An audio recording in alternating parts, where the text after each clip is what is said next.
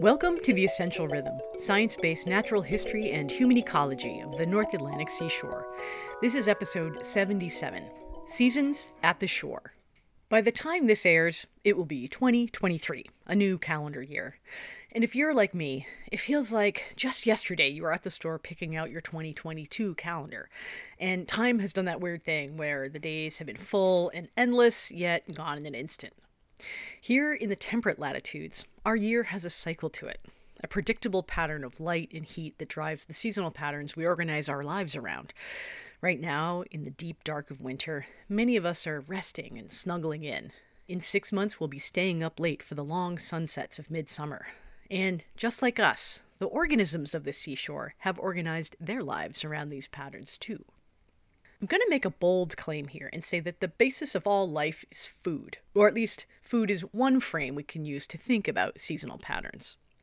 And the base of the food webs for our intertidal creatures is photosynthesis. And for photosynthesis to happen in the ocean, we need both light and nutrients. The microscopic phytoplankton in the ocean are similar to the plants we see on land in that they can't grow in the dark and require vital minerals and nutrients to thrive. In this dark time of the year, the temperate and high latitude oceans have plenty of nutrients, but not so much light, which lets us predict that there isn't much photosynthesis going on. And we'd be right. If you were to do a plankton tow right now, you wouldn't get much. The way this plays out at the seashore is quiescence, with a few exceptions. The party at the beach is pretty quiet this time of year. One of my favorite intertidal organisms is Mya arenaria, the softshell clam.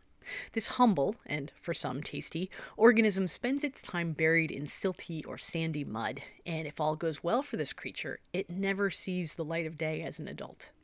It interacts with the ocean above it by extending its siphons to the surface of the mud, using one siphon to inhale seawater, from which it filters food and absorbs oxygen. Once the water's processed, it is exhaled through the other siphon.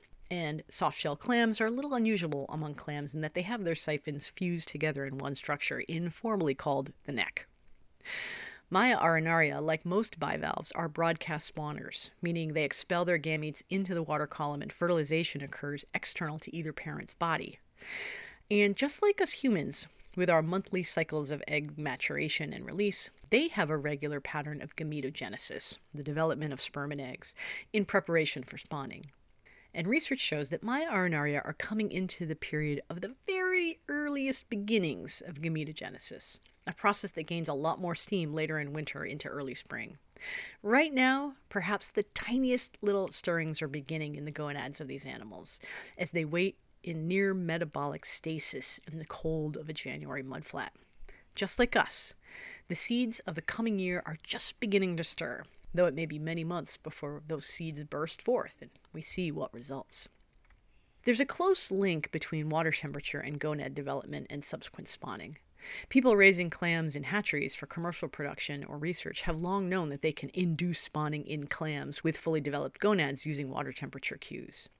But some research has shown Mya arenaria are also among the seashore organisms that utilize, quote, income breeding, spawning during times of optimal food, Larval clams swim and feed in the water column before settling on the bottom, and do best when there's lots of plankton around to eat.